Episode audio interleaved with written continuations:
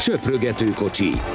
A Közmédia országúti kerékpáros podcastja Székely Dáviddal és Várhegyi Benyáminnal. Sok szeretettel köszöntünk mindenkit egy különleges söprögető kocsi kiadásban, hiszen ezúttal nem kette, hanem hárman beszélgetünk méghozzá Fetter Erikkel, akit sok szeretettel köszöntünk. Szia! Mi van veled mostanában? Milyen újra itthon egyáltalán? Sziasztok, üdvözlöm a hallgatókat! Köszönöm szépen a meghívást. Hát, mondhatni jó itthon.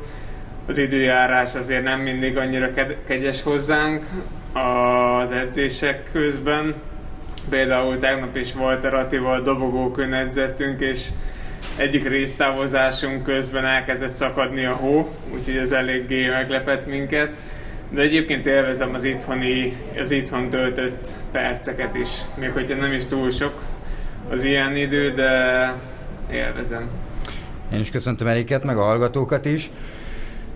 Mesélj nekünk kicsit a Strádéről, ugye én leginkább arra vagyok kíváncsi, és, Boom, a, és a, a legszívesebben végighallgathatnák az elejétől a végéig, mind a 180 kilométerre kíváncsi lennék, de, de az első kérdésem főleg, főleg az lenne, hogy, hogy mi, mi volt a cél ott, tehát mit mondtak Iván Basszóik neked így a verseny előtt, hogy, hogy mire figyelj, illetve hogy mennyire volt például cél, hogy szökésbe kerülj, úgy az egyik csapattársadnak ez, ez össze is jött, aztán ugye bal szerencséje lett. Igen, hát a fő cél az egész csapatnak az volt, hogy az összes versenyzőnek, hogy szökésbe kerüljünk. Tehát nekem is abszolút már a rajtba volt is kép a rajtról, hogy az egész Eulokomét az első sorba áll, mert tényleg tényleg ez meg lett mondva, hogy nekünk a szökésbe kell lenni, úgyhogy már az elejétől kezdve erre nagyon figyeltünk. Hát nem volt túl egyszerű belekerülni, mert hát a legelején nem is alakult ki egyből a szökés, hanem mindig kis próbálkozások voltak, de valamikor, vagyis hát le, legtöbbször soha nem volt jó egy csapatnak, úgyhogy mindig elkezdték felhúzni, vagy újra fellószolni a szökésre. Úgyhogy az eleje az így eléggé kalandos volt, úgyhogy mi már mondhatni az elejétől kezdve nyílen voltunk. Még talán az, az egy érdekesség, hogy én a, így a nagy neveket először nagyjából ilyen másfél-két óra után láttam a versenyben, mert addig mögöttem voltak. Meg is lepődtem, hogy á, itt van a Lafilip is, itt van Van der is, mert tényleg így az elején csak így úgymond a kisebb csapatok voltak elől, meg a World Tour csapatok között, közül is csak azok a versenyzők, akik szökésre, a szökésre pályáztak. Úgyhogy miután lement ez a szökés hajkurászás, utána kicsit úgymond megnyugodott a mezőny, és elkezdtek előre jönni így a nagyobb nevek. Aztán azután egyből utána el- elértünk az első pár kemény szektorhoz, és onnantól újra brutális tempó volt. Meg is lepődtem, hogy már tényleg az első szektorokba úgy elkezdték húzni, mint az állat, úgyhogy már tényleg az elejétől kezdve eléggé kalandos volt. Uh, ugye mennyire van egy ilyen versenyen, tehát ugye a Strade nagyon különleges verseny, főleg ezek miatt a, a hosszú murvás szektorok miatt. Ugye mondtad hogy, mondtad, hogy voltatok pályabejáráson, ezeket néztétek meg. Mennyit lehet ilyenkor ebből tanulni? Tehát mennyire tudod azt, hogy neked nem tudom, a Monte Santa Maria kell figyelni, mert ott fog megindulni a mező nagy valószínűséggel, mert így volt az elmúlt tíz évben is, illetve a csapattársaid, vagy inkább a csapatfőnökök mennyi, mennyi tanácsot tudnak neked adni, ami utána egyébként meg is valósul a versenyen. Hát egyébként nem is a magán a murvás szekciókon vannak ezek a, ezek a kimondott taktikák, hanem a legfontosabb az, hogy minél előbb kezdjél egy ilyen a mezőnyön belül minél előbb helyezkedj egy ilyen, ilyen szektor előtt, szóval már a rendes betonúton elkezdődik a harc, hogy minél előkelőbb helyen kezdjed meg a murvás szektort, mert tényleg minél hátrébb vagy, annál inkább csökkennek az esélyeid.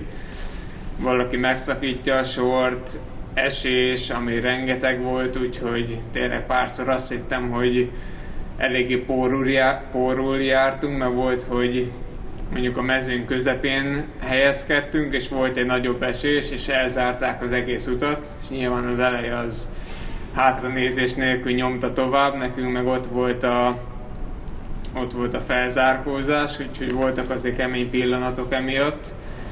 Úgyhogy a fő taktika az, hogy minél előbb, előbb helyezkedjen az ember a mezőnyben. Például meg is lehet nézni, hogy van egy csomó kép, hogy volt, hogy fanárt vezette a mezőnyt, pedig még közel nem voltunk a végén, úgyhogy minél előbb van az ember, annál jobb. Mennyire dicsértek meg téged a, az egész versenyt követően? Mi volt a, a reakciója a csapatvezetésnek, a te teljesítményed, de meg az egész csapat teljesítményével kapcsolatban? Hát főként a, az én részemet tudom mondani, hogy nagyon elégedettek voltak, mert több ok miatt is. Az egyik az, hogy ugye nagyon rég versenyeztem a balesetem miatt, a másik az, hogy talán a felkészülésem nem volt annyira zöggenőmentes, mert volt egy kis úgymond megbetegedésem úgy január vége, február eleje fele, ami úgy eléggé visszavetett így minden téren. Úgyhogy ezt így, hogyha ezt nézi az ember, meg ezt a nagy kihagyást, meg azt, hogy ezen a versenyen kezdtem tényleg a szezont, ami azért egy brutális jó kis kezdés brutális, egy, brutális egynapos, így összevetve tényleg nagyon elégedettek voltak, úgyhogy ennek nagyon is örültem, hogy így sikerült kezdeni. Ha már említetted a felkészülést, ahhoz képest, amit terveztél akkor, amikor beszélgettünk még, mennyire sikerült mindent megvalósítani, vagy, vagy hány százalékát sikerült megvalósítani annak, amit szerettél volna?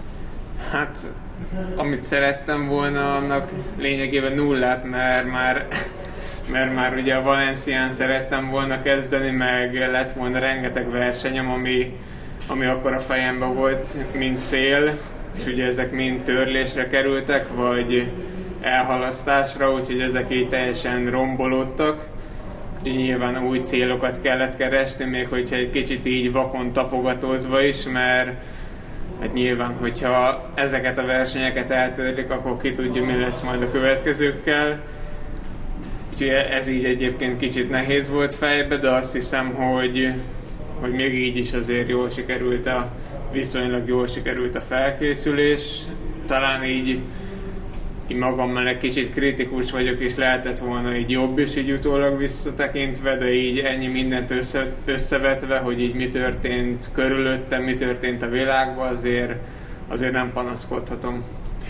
Mennyibe más ennyi idő után az első verseny, mint amikor versenyben vagy. Tehát egy átlag hallgató szerintem meg szurkoló nem igazán tudja elképzelni, hogy mi az, ami nem úgy megy, hiszen ugyanúgy tekertél egy csomót előtte, ugyanúgy fölkészültél a versenyre, amennyire csak lehetett.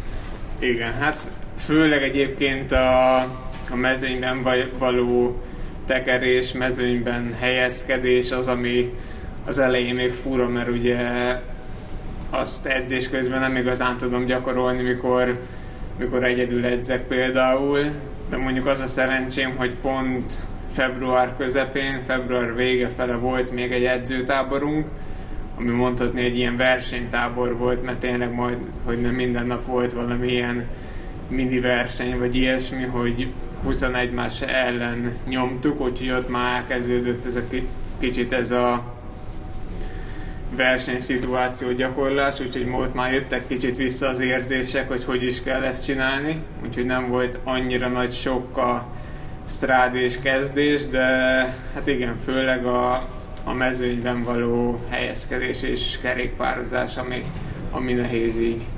Igen, mondjuk a Staderre nem a legkönnyebb verseny, hogy visszarázó, hogy még mindig Pedig a... rázott szeleget. Igen, én még mindig arról kérdeznélek, hogy, hogy ugye egy egynapos verseny így elképzelve, főleg egy ekkora egynapos verseny azért sokkal másabb, hogy itt az elejétől, elejétől komoly menés van egy több naposhoz képest. Mennyi időd van ilyenkor akár étkezni, akár ö, inni eleget, illetve akár a többi versenyzővel beszélgetni? Hát beszélgetni a többi versenyzővel nagyjából nulla. Itt találkoztam, vagy többször voltunk egymás mellett például, például a Barnával, de így semmit nem tudtunk egymáshoz szólni nagyjából, vagy beszélgetni. Úgyhogy tényleg az elejétől kezdve óriási nagy koncentrálás és teljesítmény megy. A evésivás, hát egyébként az is még egy elég nehéz dolog, amit eléggé meg kell előre tervezni, és még akkor sem biztos, hogy sikerülni fog felvenni kulacsot, felvenni gélt, bármit, étkezni, úgyhogy egyébként talán ez is egy kicsit rájátszott abba, hogy görcsöltem a végén, mert hát tényleg ez se volt százszázalékos úgy, ahogy a nagykönyvben meg van írva, hogy hogy kéne étkezni, meg hidratálni így verseny közben, de tényleg hát mindent megpróbáltam, meg mindent megtettem, amit tudtam, de van, van hogy amikor mész a murván, a kormányt alig tudod fogni, nem azt, hogy lenyúlni, és hogy így áll, vagy hátra a zsebedbe keres egy, egy energiaszeletet, úgyhogy ez nem volt egyszerű.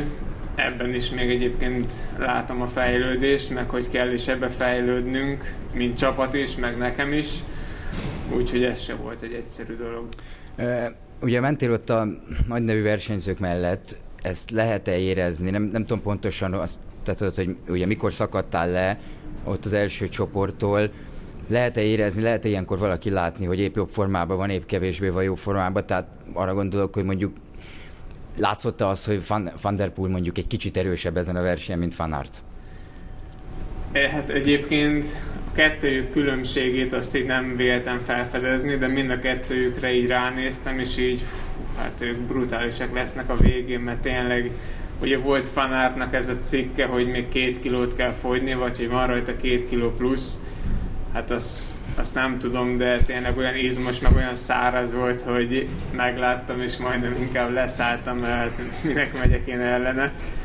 Aztán Van der is kb. ilyen volt. Először megláttam, tényleg szintiszta, izom, magabiztosság, nyugodtság az ember, úgyhogy ők ketten voltak azok, akire mondtam, hogy hát ők a végén itt nagyon durrogtatni fognak Filipre például ezt nem tudtam volna így elmondani a végén. Igen, Filipről is lehetett hallani, hogy azért hogy azért még pici, pici, mint talán, vagy inkább látni, hogy pici talán túlsúly lenne rajta egyébként. Egyébként neked volt mechanikai problémád a verseny során, mert nagyon sok versenyzőnél láttuk, meg nyilván, nyilván egy ilyen pályán azért, azért ez előfordul. Ja, igen, volt egy nyerektörésem, pont, pont túléltem az első, első hogy is mondjam, csoporttal a, azt hiszem majd, hogy nem a leghosszabb szektort, és pont a végén, ahogy kanyarodtunk fel a, a rendes aszfaltútra, ott, ott volt egy kis szintkülönbség, és ahogy a hátsó kerekem úgymond így odaverődött, úgy eltört a nyergem, ahogy így ráhuppantam, de pont úgy, hogy hogy még tudtam rajta ülni és tekerni, nyilván teljesen más volt a pozícióm, mert így lefittyett a nyereg, meg nem volt az igazi. Aztán ott kicsit meg is úsztam az első sorról, szóval ott le is szakadtam, pedig már túléltem tényleg egy, majd, hogy nem a legnehezebb szektort, úgyhogy nem volt erre a legjobb pillanat ez, úgyhogy onnantól kezdve egy kisebb csoporttal kezdtem menni, beszéltem a beszéltem a rádióba az autóval, hogy mi legyen, hogy cseréljünk a bicót, vagy menjek ezzel végig, aztán úgy döntöttünk, hogy inkább maradok ezen, mert tényleg, hogyha megállnánk cserélni, akkor még erről a csoportról is lemaradnék, ami még nehezebb lenne befejezni, úgy, úgy, hogy így a törött nyereggel fejeztem be. A Rubival kapcsolatban sokszor mondják, hogy utána napokig a versenyzőknek fejfájásuk van. Neked volt-e hasonló a, a Strade után? Fejfájásom a szerencsére nem, de így a testrészeim, főleg például a derekam az két napig teljesen ki volt, alig tudtam lehajolni. Meg egyébként a verseny után konkrétan nem tudtam átöltözni, úgyhogy kb. lefürdettek és Az és mit nem tudtál? Hát akkor még görcsöltem is mindenhol a lábamon, úgyhogy azt nem tudtam behajlítani. Már ott is már mindenem fájt, derekam, karjaim, nyakam, úgyhogy kb. csak így ültem, lemosdattak és átöltöztettek majd, hogy nem. Gyanítom, hogy Barnával utána azért átbeszéltétek, hogy kinek milyen élmény volt. Mi volt az első, amit egymásnak írtatok? Hú, hát nem is annyira emlékszem, de hát kb. hogy brutális, hogy eszméletlen, ami itt ment 5 órán keresztül és hát ez tényleg így is volt, úgyhogy igen, ez durva volt. Ugye nyilván még nagyon fiatal vagy, és, és keresed önmagadat, hogy tényleg hol vagy nagyon jó, hol, ezek még ugye ilyen kialakulnak ennyi idősen.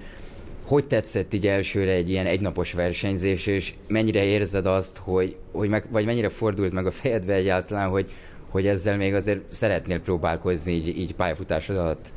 Egyébként meglepően nagyon tetszett, és el is kezdtem ezen gondolkozni, hogy akár még egy napos menő is lehetnék, mert tényleg láttam így a, a rációt benne, hogy, hogy viszonylag sokáig ott tudtam maradni, és láttam azt, hogy mi kell, vagy látom azt most már, hogy mi kellett volna ahhoz, hogy majd, hogy nem a végéig ott tudjak maradni, mert nyilván nekem a már nekem az elejétől kezdve nyílen kellett menni a szökés miatt, míg a nagy nevek az első másfél órában mondhatni pihentek. Úgyhogy ha már csak ezt megcserélnénk nálam, hogy én is az elején úgymond lazázhassak, és a végén kelljen begyújt, begyújtani a rakétákat, már az egy nagy különbség lenne, meg egy picit jobb felkészüléssel, picit jobb étkezéssel, meg igazából ilyen dolgokon, hogy egy kicsit javítok, szerintem elég jó lehet ez a jövőben. Ugye kicsit áttérnék a Koppéje Vártalira, ami a következő versenyed. Ugye a Kométától láttuk a Tirrénon, hogy, hogy tényleg minden nap az volt a feladat, hogy akkor el kell menni szökésbe. Azt hiszem még talán az egyik nap a, talán két nap is a hegyi trikó is volt, az, igen, a, az a nagyon szép zöld a valam, valamelyik csapattársadon. Ez lesz a cél ezen a versenyen is, mert ahogy így néztem a, néztem a szintrajzokat, meg néztem az útvonalat, azért lesznek hasonló ilyen dombos szakaszok, gyakorlatilag végig azok lesznek az egész versenyen. Igen, igen. Hát még nem tudom egyébként a fő csapat célt erre a versenyre, meg a csapat taktikát. Igen, ez nehéz kérdés, mivel azt hiszem ez, ez adásba se lesz ez a verseny, szóval annyira nem lesz fontos, hogy legyen valaki a szökésbe és őt mutassa egész nap a kamera, és amit mondtál, hogy végig tényleg dombos, brutális szakaszok lesznek, úgyhogy annyira nem is biztos, hogy túl sok szökés lesz, meg meg is éri majd szökni. Úgyhogy jó kérdés, hogy fog dönteni a vezetőség, majd szerintem olyan, hát kb. egy nappal majd a verseny előtt ezt átbeszéljük. Ugye érdekes, mert, mert manapság már nagyobb versenyekkel legalábbis ritkán használt rész lesz az első nap, úgy értve, hogy, hogy lesz, egy, lesz egy 100 kilométeres szakasz délelőtt, gondolom én, és délután pedig egy csapatidőfutam, ami csapatidőfutamot is sajnos már ritkán használják egyébként nagy versenyek.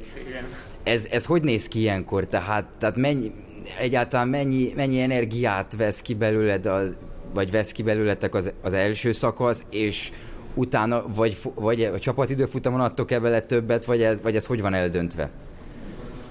Hát talán a fő cél az napra biztos, hogy a csapat időfutam lesz, mert ugye ott lehet időt adni és időt kapni. Azon a 100 kilométeres szakaszon valószínűleg sprint hajrá lesz, úgyhogy ott szerintem a fő célunk az lesz, hogy azért megjöjjünk a mezőnybe, és utána hát nekünk a cél az, hogy minél kevesebbet kapjunk majd a csapat időfutamon a nagy csapatoktól, és hát, hogy ne essünk el, mert azért azért nem egy egyszerű dolog ez a csapatidőfutam, főleg ha azt nézzük majd, hogy már egy szakaszt lenyomtunk előtte, úgyhogy már fáradtan is fogunk odaállni. Mennyit gyakoroljátok a csapatidőfutamot, mert arra van szerintem a legkevesebb idő. Hát konkrétan igen, mi egyszer gyakoroltuk az egyik edzőtáborunkba, ugye 20, 20 vagyunk a csapatba, és három csapat, csapatot alkottunk, és így egymás ellen versenyeztünk egy 30 kilométeres pályán. Ez az egyetlen egy nap volt, amikor így gyakoroltuk, és egyébként ez eléggé hasznos volt, mert tényleg úgy az elején még annyira nem mozogtunk jól, nem váltottunk jól, de a végére abszolút belejöttünk, és teljesen folyékonyan ment a, a váltás, minden, úgyhogy, úgyhogy még szerencsé, hogy ezt a napot így ki is pipáltuk, hogy mi gyakoroltuk, mert tényleg erre azért elég kevés idő van. És hogyha picit távolabb is nézünk, akkor mi az, ami még célként most viszonylag reális, vagy bármit elárulhatsz ezzel kapcsolatban, hogy akkor jelen állapot szerint március 18-án hogyan néz ki a te következő néhány hónapod? Hát igazából ami biztos az csak a koppi, szerintem mert a Koppi fogja lezárni ezt a márciusi olaszországi versenyzésünket. Szerintem biztos a vezetőség utána fog tartani egy kisebb megbeszélést, hogy hogyan tovább, ki melyik versenyre menjen. Úgyhogy ez a koppi azért még eléggé döntő lesz, így a jövőt illetően. Hát ami a cél, az természetesen a Giro d'Italia keretbe bekerülni, és ezért, ezért is fogok majd hajtani. Végezetül beszéltünk Benivel arról, hogy milyen szerencsések vagyunk, hogy ennyi nagy sztárt látunk versenyezni egy időben, és ekkora tehetségeket, mint amilyen Mathieu van der Poel, Fanart, Alaphilippe, és tényleg még sorolhatnánk, Roglicsot ne hagyjuk ki. Mennyire értesz te ezzel egyet, aki nem hogy látod őket, hanem velük tekersz? Hát ez abszolút. Pont így el is kezdtem gondolkozni, hogy így mire kéne fókuszálni most hegyre, sprintre, hogy, hogy lehetőség szerint elkerüljem őket, de nézve őket nagyjából tényleg konkrétan mindenhol jók. Például most Fanárt is második lett a Tirénon, úgyhogy pár hónapja még cyclocrossozott, és be, a Pogacsára volt még egy ideig meccsbe az összetettér. Őt ki is felejtettem, úristen. Úgyhogy, úgyhogy tényleg nem egyszerű a dolgunk, de, de hát meglátjuk, hogy mi lesz, hogy mit tudunk ellenük kezdeni.